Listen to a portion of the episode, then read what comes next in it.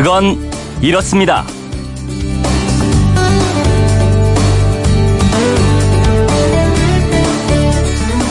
안녕하십니까. 고승훈입니다.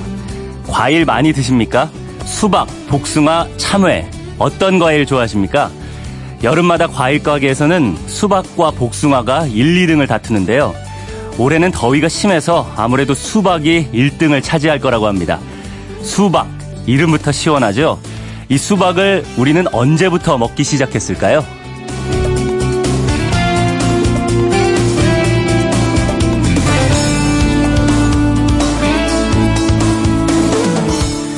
우리는 수박을 언제부터 먹기 시작했을까? 그건 이렇습니다.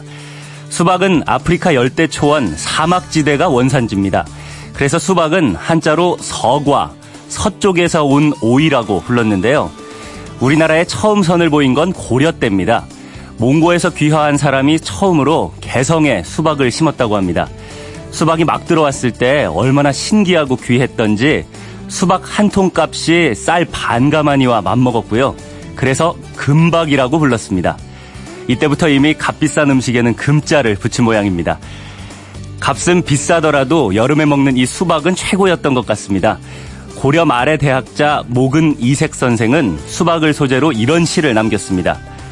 속살은 얼음처럼 시원하고 푸른 껍질은 빛나는 옥 같구려 달고 시원한 물이 폐에 스며드니 신세가 절로 맑고도 선을 하구나.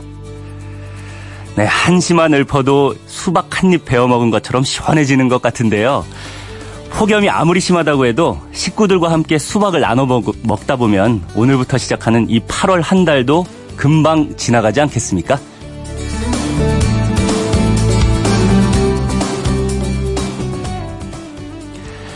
(8월 1일) 수요일 그건 이렇습니다. 오승훈입니다. 본격적인 여름 휴가 바캉스 시즌인데요 그렇지만 모든 분들이 휴가를 받거나 바캉스를 떠나는 건 아니죠. 또 이따금씩 밖에 나가서 오히려 고생하고 탈이 나는 경우도 꽤 있습니다. 그래서 오늘은 이런 얘기를 나눠봤으면 합니다. 바로 여름 휴가보다 더 좋은 것들. 여름 휴가를 가지 못할 상황이지만 휴, 여름 휴가보다 더 좋은 이런 것들이 있어서 나는 괜찮다 하는 것들 오늘 함께 좀 나눠보죠.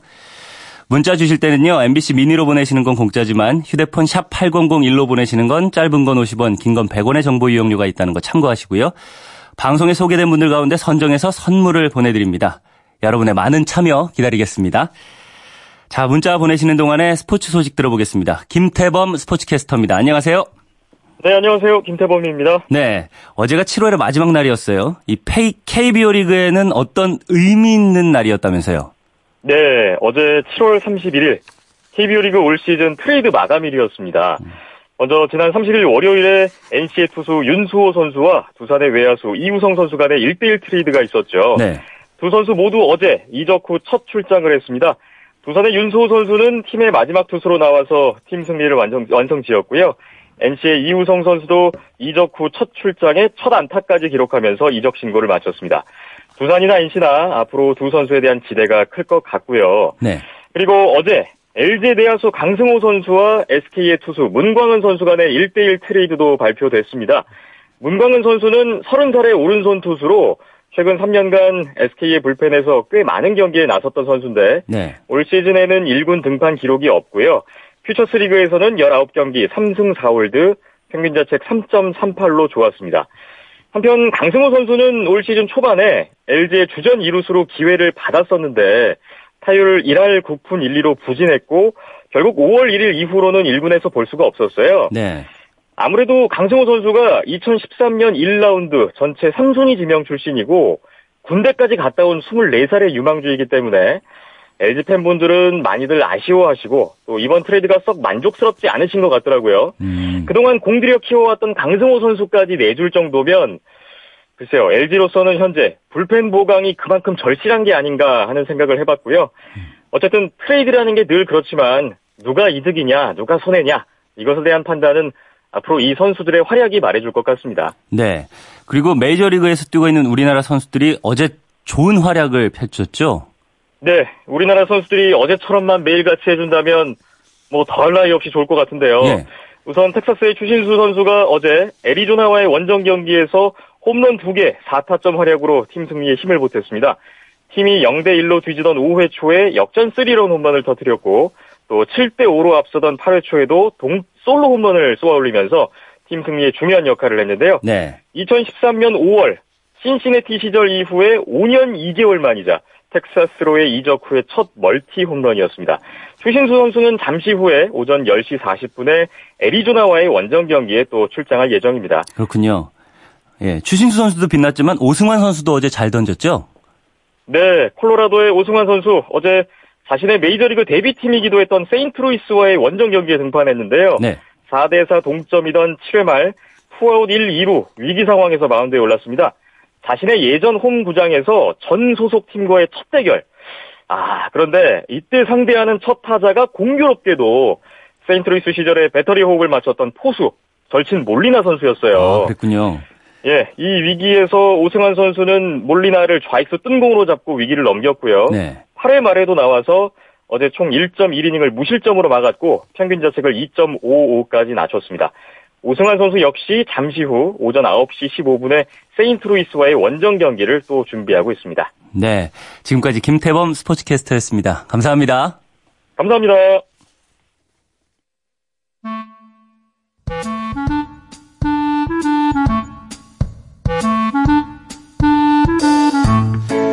오늘을 꽉 채워줄 생활 정보를 알려드립니다. 오늘을 채우는 여자 배아량 리포터 나오셨습니다. 안녕하세요. 네, 안녕하세요. 네, 오늘을 꽉 채워줄 생활 정보 어떤 내용인가요? 혹시 오승은 아나운서 어젯밤에 잘 주무셨어요? 요즘은 통 잠을 잘 자지는 못하는 것 같아요. 가끔씩 깨요. 그쵸, 그쵸. 네. 저는 선풍기를 틀어놓고 잤는데도 너무 더워서 한 시간에 한 번씩 꼭 깨게 음. 되더라고요. 네.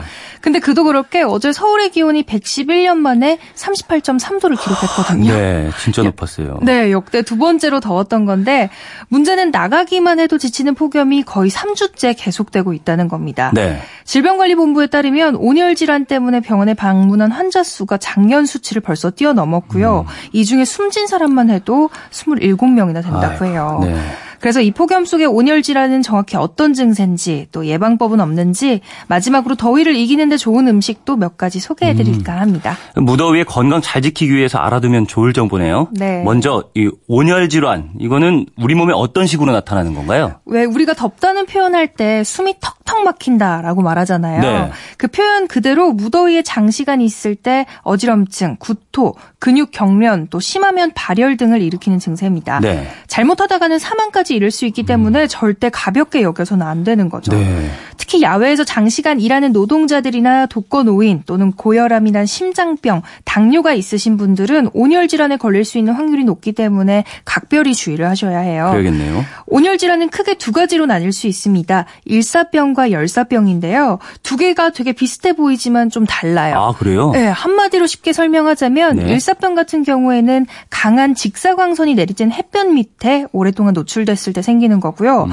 열사병은 햇볕 없이도 고온에 밀폐된 공간에 머무를 때 체온이 40도가 넘게 올라가는 질환입니다. 아, 그러니까 일사병은 햇볕, 열사병은 고온 이렇게 네. 다른 거군요. 네, 우선 일사병에 걸리게 되면 땀을 많이 흘리게 되면서 탈수 증상이 나타나게 되고요. 네. 체온이 37도에서 40도 사이로 오르게 되는데요. 그러면서 심장 박동도 빨라지고 또 여기에 어지럼증과 구토, 두 통까지 같이 음. 오게 됩니다. 네. 또더 심하면 배가 아프고 구토까지 하고요.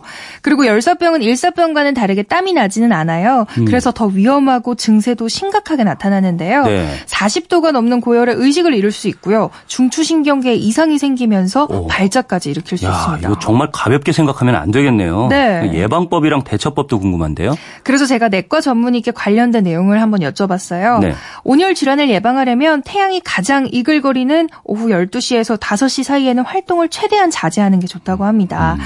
하지만 이 시간대가 일하는 시간이고 또 가장 많이 활동할 때잖아요. 맞습니다. 그래서 아무래도 이걸 지키기가 쉽지 않은데 네. 생활 속에서 수분 섭취를 자주 해주시는 게 중요하다고 해요. 특히나 연세가 있으신 분들은 갈증을 잘 못 느끼기 때문에 목이 마르다는 생각이 들기 전에 충분히 물을 드셔야 합니다. 네. 이때 미네랄과 염분이 들어있는 이온 음료도 도움이 되고요. 만약 몸에 힘이 쭉 빠지면서 좀 띵한 느낌이 든다면 네. 당장 하던 일을 중단하셔야 합니다. 그늘이 있는 시원한 곳으로 이동하셔서 체온을 떨어뜨리는 게 중요한데요.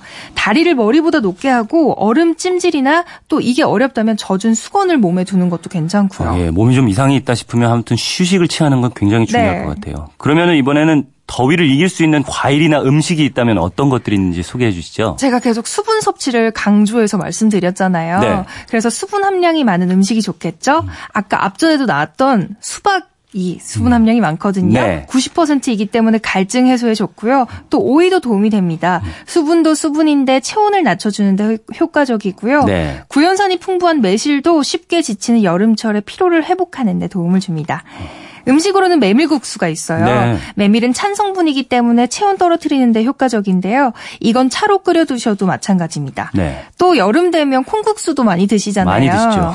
콩에 함유돼 있는 단백질과 사포닌, 식이섬유 등이 기력 떨어지는데 도움을 줍니다. 네. 여름철에 우리가 주로 많이 먹는 것들이 좀 도움이 되는 것들이네요. 네. 네. 평소보다 물은 자주 마시고 또 어지럽거나 몸에 힘이 빠지면 즉시 체온을 낮춰주는 게 온열 질환을 예방할 수 있다. 게다가 오이, 수박, 매실, 메밀국수, 콩국수 같은 음식도 더위 이기는데 도움이 된다. 네, 이런 것도 맞습니다. 새로 알았습니다. 오늘을 알차게 채울 꽉 찬 정보였습니다. 지금까지 오늘을 채우는 여자 배아량 리포터였습니다. 감사합니다. 네, 감사합니다. 네, 여러분과 오늘 나눌 이야기는 이겁니다. 이 여름 휴가 시즌에 휴가를 가지는 못하지만 여름 휴가보다 더 좋은 이런 것들이 있어서 나는 괜찮다 하는 것들 어떤 내용들을 주셨을까요? 9374님 음, 사연부터 읽어보죠. 수, 휴가보다는 돈을 버는 게 더 좋더라고요. 일 마치고 삼겹살에 맥주 한 잔 제 여름나기 비결입니다 하셨습니다. 아 그렇군요. 일하시면서 이 휴가를 즐기는 것처럼 보내시는 그일 마치고 먹는 이 시원한 맥주 한 잔 정말 시원하죠. 예, 여름나기 비결 좋은 비결인 것 같습니다. 2584님 여름 휴가보다 정년 퇴직 후에 어, 일할 수 있게 용접 자격증 취득할 수 있게 도서관에서 필기시험 공부하는 게 더 좋아요. 아, 이분은 또 공부로 휴가를 보내주고 계시네요. 아, 두 분 다 이렇게 좀 독특하게 일하는 거나 공부하는 걸로. 근데 도서관에 계시면 어쨌든 시원하잖아요. 도서관이 시원하니까 또 여름 휴가를 여기서 보내는 거 의미 있다 이런 생각도 들고요. 8091님. 농사를 짓고 사니 휴가는 꿈도 못 꾸고 삽니다. 아이고, 그래도 제가 농사 지은 복숭아를 누군가 맛있게 먹는다는 걸 생각하면 시원하고 행복해집니다. 지금도 복숭아 따면서 방송 듣습니다. 하셨습니다. 역시, 이 가족들과 함께 복숭아도 드시고, 예, 농사 지은 거 같이 나눠 드시면서 이렇게 어, 행복을 느끼시는 거. 요것도 휴가를 보내는 좋은 방법인 것 같아요. 3316님, 저는 조용히 가족들과 맛있는 과일 먹으며 책 보고 녹색과 꽃을 즐기는 게 제일인 것 같습니다. 하셨고요.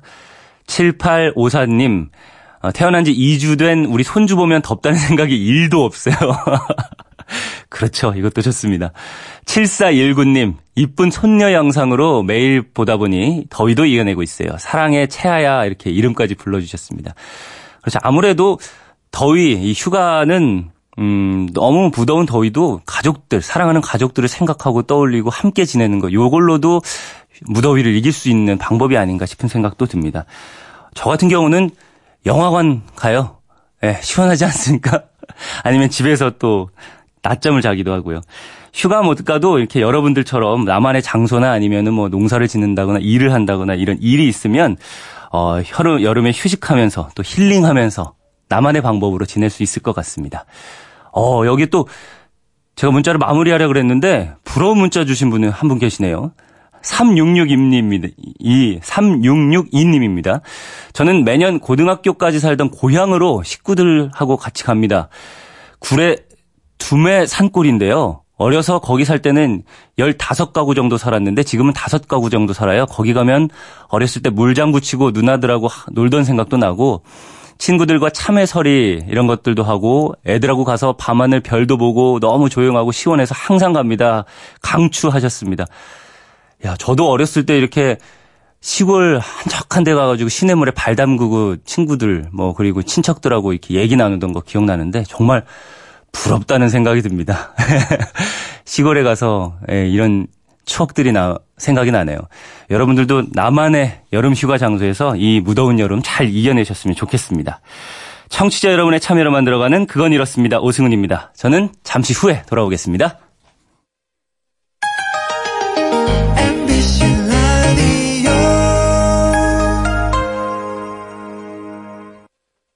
왜라는 말을 다른 나라 사람들은 어떻게 소리낼까요? Why? 세상의 모든 왜라는 궁금증에 대한 대답을 들려드립니다. 궁금증에 대한 가장 친절한 설명서. 그건 이렇습니다.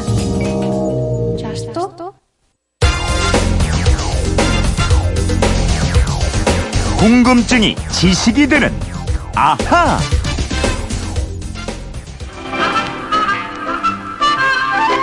눈 비가 오거나 바람이 불거나 최선의 노력을 다하고 있는 집배원들의 고충을 덜어주기 위해서라도 우리는 집집마다 문패를 달아야 하겠습니다. 또 우편번호를 바르게 쓰는 것은 신속한 배달에 큰 도움이 됩니다. 봉투는 되도록 규격 봉투를 사용하고 고층 건물에는 반드시 우편물 수취함을 설치해 두는 것이 좋겠습니다. 네, 이 목소리 기억나시는 분들 많을 텐데요. 1971년에 극장에서 방영된 대한뉴스 들으셨습니다. 휴대폰 뒷번호 0988님이 이런 사연 보내주셨어요. 우편물을, 우편물을 보내려고 주소를 쓰고 우편 번호를 찾다 보니까 숫자가 다섯 자리로 바뀌었더라고요. 전에는 여섯 자리였는데 갑자기 이 우편 번호 숫자는 어떤 원리로 부여되는지 궁금해졌습니다. 원리가 있겠죠? 하셨습니다. 그러게요. 저도 이거 잘 모르는데 원리가 다 있지 않을까요? 그래서 MBC 이영은 아나운서한테 한번 물어보겠습니다. 안녕하세요. 안녕하세요. 네, 요즘은 편지나 우편물 뭐 직접 보내는 거 많이 하지 않는 것 같은데 네. 이영은 씨는 편지나 우편물 마지막으로 보내본 게 언제예요? 어, 옛날 옛날 아주 먼 옛날에 먼 옛날에 국군 아저씨한테 이렇게. 그것도 안 해본 것 같습니다. 아 그래요. 네. 그렇습니다. 요즘엔 잘 안 보내는 것 같아요. 네. 0988님이 말씀하신 것처럼 얼마 전까지만 해도 우편 번호가 6자리였던 것 같아요. 네, 맞습니다. 2015년 8월 1일부터 다섯 자리가 됐어요. 네. 우체국에서 우편물 구분을 편하게 하려고 만든 코드가 우편 번호인데요. 음. 문자로 된 주소를 일정한 기준에 따라서 숫자로 바꾼 겁니다. 음, 우리나라에서 우편 번호가 처음 도입된 건 언젠가요? 1970년 7월입니다. 처음엔 음. 다섯 자리 숫자였다가요. 1988년에 여섯 자리가 됐고 다시 3년 전에 다섯 자리 숫자로 바꾼 아, 겁니다. 그럼 맨 처음에는 다섯 자리였던 거네요? 네. 그런데 이게 왜 여섯 자리로 왔다가 다시 다섯 자리로 된 거예요? 어, 처음에 정한 다섯 자리는 우체국에 부여한 고유 번호였습니다. 네. 즉 우편 번호와 행정 구역이 일치하지 않았어요. 음. 그러다 보니까 좀 불편한 면이 있어서 1988년에 행정 구역별로 여섯 자리 우편 번호를 만들었는데요. 3년 전부터 사용 중인 우편 번호는 국가 기초 구역 번호입니다. 네. 이 번호는 우편뿐 아니라 소방, 통계 등 모든 공공기관이 공통으로 사용하는 번호입니다. 아, 그러니까 우편물 보낼 때만 쓰는 게 아니라 국가 기초 구역 번호다. 네, 네. 도로나 하천, 철도 같은 건 잘 변하질 않잖아요. 네. 변하지 않는 지형 지물과 인구수, 사업 장소 등으로 구역을 나눈 다음에 각각 다섯 자리 번호로 표시한 게 국가 기초 구역 번호입니다. 그렇군요. 근데 이게 잘 와닿지가 않아서 예를 들어서 설명을 좀 해주세요. 그러니까 저희가 있는 서울 상암동 MBC의 우편 번호가 03925예요. 네. 이 번호로 좀 설명을 해주시죠. 어, 우선 앞에 두 자리 03은요. 서울시에서도 종로구, 은평구, 서대문구, 마포구에 쓰이는 번호인데요. 네. 즉첫 두 자리는 특별시와 광역시도를 나타내는 숫자고요. 네. 세 번째 자리 9는 서울에서 마포구에 부여된 번호입니다. 음. 즉세 번째 자리는 시, 군, 구를 나타내는 숫자고요. 마지막 두 자리 2, 5는 마포구 안에서 또 지형 지물을 경계로 세분한 구분, 구역의 일련 번호입니다. 그렇군요. 저는 진짜로 이거 처음 알았습니다. 우편 번호가 굉장히 세분화되어 있겠네요. 네, 맞습니다. 전국을요, 약 3만 개의 구역으로 나눠서 좀 정확히 말씀을 드리면 모두 3만 4,349개가 부여되어 있습니다. 네. 어, 동네를 이제 포털로 검색하면 우편 번호가 다 나오니까 굳이 외울 필요는 없겠지만요. 이 번호는 우체국뿐만 아니라 경찰서, 소방서 등에서도 다 똑같이 쓰이는 번호라는 걸 알고 계시면 좋을 것 같습니다. 네, 그렇습니다. 0988님 이제 아셨죠? 우편 번호 주변에 설명해 주셔도 좋을 것 같습니다. 근데 이 우편 번호처럼 우리가 생활 속에서 보게 되는 숫자들이 꽤 있잖아요. 뭐 주민등록번호라든가 운전부, 운전 면허증 번호, 뭐 이런 것들도 다 원리가 있는 거죠. 네, 그럼요. 원칙에 따라서 체계적으로 부여하고 있습니다. 음. 우선 주민등록번호 뒷자리는요, 7개의 숫자 번호로 구성이 돼 있잖아요. 네. 잘 아시겠지만 첫 번째 자리는 남녀 성별을 구분하는 숫자고요. 네. 이어지는 다음 네 자리 숫자는 전국 읍면 동사무소의 지역 코드 번호입니다. 네. 다음 여섯 자리, 즉 뒤에서 두 번째 두 번째 숫자는요. 내가 출생 신고한 동사무소에 그날 출생 신고를 한 순서 일련 번호입니다. 아, 그렇군요. 요 즘에는 또 아이를 잘 낳지 않으니까 거의 일이겠어요. 네, 그렇습니다. 음. 아이를 많이 낳던 시절에는 2, 3도 많았대요. 네. 그리고 마지막 끝번호는 주민등록번호가 진짜인지 검증하는 오류 검증 번호. 그러니까 앞에 생년 월일부터 시작해서 뒤에서 두 번째 숫자까지 12자리 번호들이 정상적으로 도합, 조합되는지를 확인하는 체크 디지트입니다. 아, 마지막 끝번호는 점검하는 숫자다. 네, 네. 이 주민번호가 진짜인지 가짜인지를 가리는 데 필요한 숫자예요. 네. 특수한 연산을 통해서 구해지는 검사 숫자입니다. 네. 그러면 운전면허증의 경우는요, 이 면허증 상단에 내 이름 위에 숫자가 적혀 있어요. 네, 면허증을 보시면요. 맨 앞에 두 자리가 있고 대시 다음에 또 두 자리, 대시 다음에 또 여섯 자리, 그 다음에 마지막으로 대시 다음에 또 두 자리가 있는데요. 이게 다 의미가 있어요. 아, 다요. 네. 어, 떤 의미가 있는지 설명을 해 주시죠.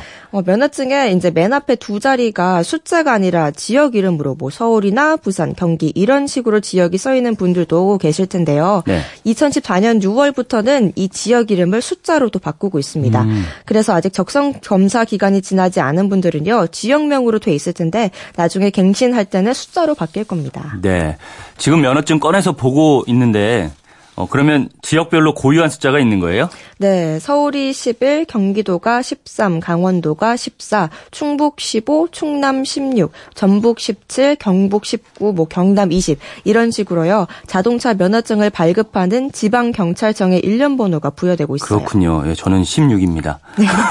그럼 다음 두 자리 숫자는요? 저는 뭐 07인데. 네, 두 번째로 나오는 두 자리 숫자는요. 면허증을 최초로 교부받은 연도예요. 네. 뭐 07이라면 2007년이고요. 만약 올해 면허증을 처음 발급받았다면 2018년이니까 18이 되겠네요. 네. 저는 12입니다. 아, 네. 어, 일찍 따셨네요. 그럼 그 다음 세 번째 자리는 아주 길어요. 여섯 개나 돼요. 이 여섯 자리로 된 이 숫자는요. 특별한 의미가 있을까요? 음. 없습니다. 아, 요건 없어요? 네, 그냥 무작위로 부여되는 아, 일련 번호입니다. 네, 일부 인터넷 블로그 등에서는 이 숫자가 면허 시험에서 합격한 시험장과 일련 번호를 나타낸다고 설명을 하고 있는데요. 네. 그건 아닙니다. 어, 어. 또 그렇게 해서 또 여섯 자리 다음에 마지막으로 또 두 자리 숫자가 있어요. 예, 요건 제, 저는 공개 안 하겠습니다. 네, 두 자리 중에서 맨 마지막 숫자는요. 면허증을 다시 교부받은 횟수로 나타내는 숫자입니다. 네. 어, 공개를 안 하시겠다고요? 네. 만약, 그러면 끝 숫자가 0이라고 치면요. 어, 끝, 숫- 끝 숫자가 0이라면요. 네. 중간에 적성 검사를 받고 면허증은 갱신을 했더라도 재발급을 받은 적이 없다는 뜻이고요. 네. 어, 만약에 1로 돼 있다면 뭐 면허증을 분실했거나 면허가 취소돼서 재교부 받은 적이 한 번 있다는 뜻입니다. 그렇군요. 네. 그럼 그 앞에 있는 끝에서 두 번째 숫자는 뭐예요? 이 끝에서 그 두 번째 숫자는 아까 주민등록번호처럼 체크 디지트라는 숫자입니다. 음, 요것도 검사하는 거네요. 네, 면허증 번호가 진짜인지 가짜인지를 가리는데 필요하죠. 네, 저도 평소 궁금한 게 있는데요. 자동차 번호판 있잖아요. 네. 이 번호판 번호가 0000 이렇게 빵빵빵빵 이런 차량도 있어요? 어떨 것 같으세요? 있을까요, 없을까요? 저는 없을 것 같다는 생각은 들어요. 어, 네. 정답은요, 맞습니다. 없어요. 어, 맞췄습니까? 네. 역시. 자동차 번호. 자동차 번호 마지막 네 자리 숫자는요, 차량 등록 사업소에 등록된 번호인데요. 네. 이게 0100부터 9999까지의 번호 중에 하나가 부여됩니다. 음. 처음에는 1000부터 네 자리로 발급됐는데요. 네. 이 자동차 등록 대수가 많아지면서 이제 0100 같은 이런 세 자리 숫자가 발급이 되고 있습니다. 아, 그럼 두 자리 숫자는 없는 거네요. 네.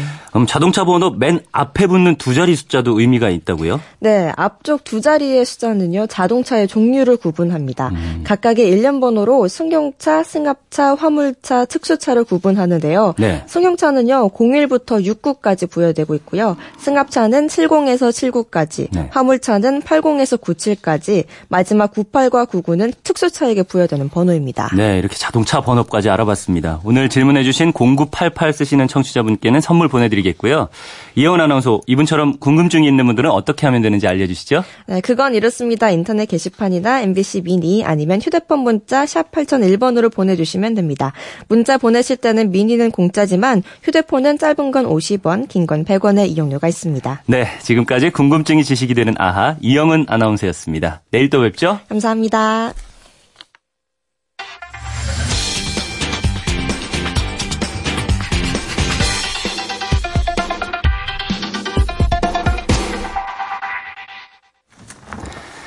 네, 뜨거운 여름 더위를 날릴 차가운 여름 음식 하면은 뭐가 제일 먼저 떠오르시나요?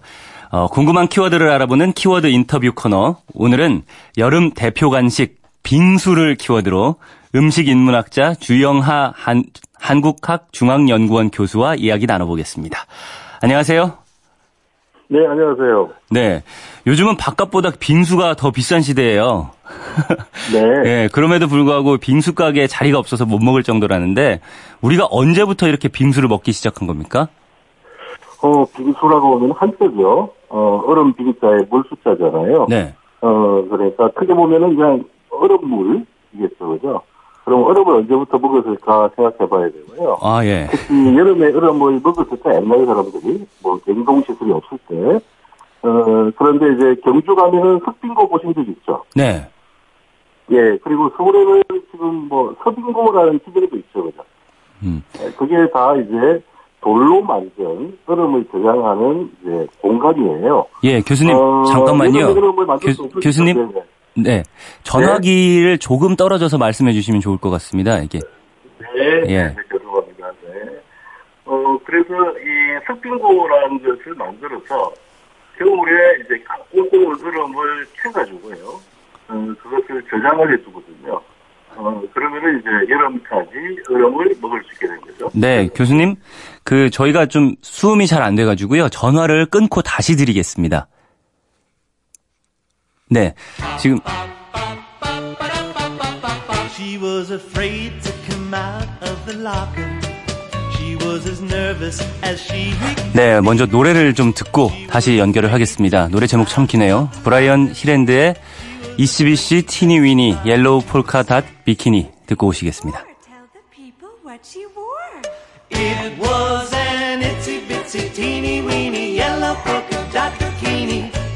She wore for the first time today. An itsy bitsy teeny weeny yellow polka dot bikini. So in the locker she wanted to stay. Two, three, four. Stick around, we'll tell you more. She was afraid 네, 이 캐나다 전화 연결이었어서요. 전화 연결 상태가 매끄럽지 않았습니다. 청취자 여러분께 양해해 주시기를 바란다는 말씀 드리겠고요. 전화 다시 연결해 보도록 하겠습니다. 어, 주영하 한국학중앙연구원 교수님입니다. 교수님, 안녕하세요. 네, 이 빙수의 역사에 대해서 얘기해 주셨는데 어, 다시 처음부터 좀 말씀을 해 주시면 감사하겠습니다. 얼음물이다 이런 얘기까지 해 주셨어요. 요새 먹는 빙수만이 아니고 옛날 분들은 어, 겨울에 꽁꽁한 얼음을 이제 강에서 키워가지고요. 햇병고에다가 저장해 두었다가 여름에 먹었습니다. 그래서 그걸 이제 빙수라고 불렀기 때문에 뭐 한국에서 빙수를 먹은 역사는 굉장히 오래되었다. 한국 시대 이전까지도 어, 올라갈 수 있다고 볼 수가 있죠. 네. 어, 죄송합니다. 아무래도 이 전화 상결 연, 연결 상태가 좀 좋지 않은데요. 어, 저희 잠깐 뭐 다시 연결을 해야 될 것 같은데 아, 다음 기회에 저희가 다시 전화를? 네. 네, 드리도록 하겠습니다. 네. 네. 네.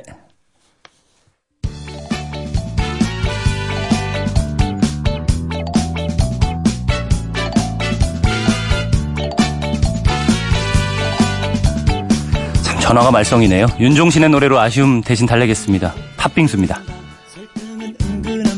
서서히 졸인다 졸인다 빙수용 미생얼음 냉동실 안에 꽁꽁 단단히 얼린다 얼린다 예, 저희가 인터뷰에서 들어보려고 했던 게 빙수였습니다. 청취자 여러분께 다시 한번 그 양해 말씀을 드리겠습니다. 어, 더운 여름에 아이스크림이랑 함께 인기 있는 종목, 품목이 빙수인데요. 예전에 그 아하 담당자였던 제가 정리를 해보겠습니다. 아, 이런 것까지는? 네. 어, 초창기의 빙수는요, 식민지 시대 일본식 빙수가 우리가 아는 요 빙수의 좀 시기, 시초라고 할 수 있다고 합니다. 1913년에 어, 일제시대죠. 경성에도 제빙업체인 경, 경성 천연빙회사, 조선 천연빙회사가 설립됐다고 합니다. 그러니까 얼음을 만드는 회사가 이때 벌써 있었던 거고요. 이 무렵부터 식당이나 포장마차 등에서 여름 한정 상품으로 빙수를 내놓았다고 합니다. 1921년 동아일보에 나온 내용인데요. 경성에 일본인이 운영하는 빙수집이 187곳, 조선인이 운영하는 빙수집이 230곳으로 도합 417곳에 달했다고 합니다. 이때부터 굉장히 빙수집이 많았다 이렇게 생각을 할 수 있는 거고요. 어, 이때는 기계도 회전 빙족이라고 불리는 기계가 이 빙수 기계가 한 대에 15원쯤 했다고 하는데 기계가 이렇게 있었다고 합니다. 어, 매상 빙수업 같은 경우에는요. 5원 매상에 40% 정도의 이익이 생기는 괜찮은 사업이었다 그래요. 그래서 417곳이나 되는 곳이 빙수 사업을 하지 않았나. 네, 그런 생각이 들고요. 소파 방정환 선생도 빙수를 즐겨서 먹었다고 하는데요. 어, 방정환 선생은 빙수와 설탕을 많이 먹기로 유명했다고 합니다. 또 흔히 빙수하면 떠올리는 게 팥빙수잖아요. 우리가 많이 먹는 건데 팥빙수는 1970년대 초에 일본식 빙수에 팥을 넣은 팥빙수가 처음 탄생했다고 합니다. 이런 팥빙수 같은 것들이 어 기계가 있는 집들이 참 많았어요 한때. 그래서 요것들이 언제부턴가 좀 외식 브랜드화가 됐고요. 요즘은 완전히 외식 브랜드화가 됐잖아요. 근데 1990년대에 이 팥빙수가 해외로 진출이 됐다고 합니다. 중국 베이징 홍빙 홍두 빙산이라는 것으로요. 이제는 뭐 빙수가 고급화된 빙수로 발전되지 않았습니까? 여러 가지 맛도 있고요. 자, 빙수에 대해서 제가 좀 정리를 해봤는데, 어, 다음에 기회가 있으면 다시 연결을 해가지고 빙수에 대해서 더 자세히 알아보도록 하겠습니다. 자, 오늘 기상 관측 사상 최고로 무더운 더위가 찾아온다고 하는데요. 빙수도 좋지만 정확한 기상 정보가 필요할 때가 아닌가 싶습니다. 이효은 리포터 연결해서 날씨 알아보겠습니다. 도와주세요, 이효은 리포터. 네, 대프리카가 아닌 서프리카입니다. 어제 서울의 낮 최고 기온이 38도를 웃돌았고요. 오늘은 어제보다 더 올라서 39도까지 치솟겠습니다. 기상 관 측 이래 111년 만에 오늘 가장 더운 날씨가 될 것으로 예상되니까 유의하셔야겠습니다. 밤사이에도 기온이 떨어지지 않아서 초열대야 기준인 30도 안팎을 보일 것으로 예상되고요. 내일까지 이렇게 동풍이 태백산맥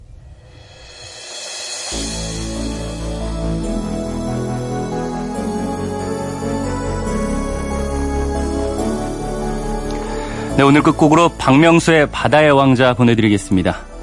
네, 저는 내일 다시 찾아오겠습니다. 지금까지 아나운서 오승훈이었고요. 수요일 아침입니다. 모두 힘내십시오.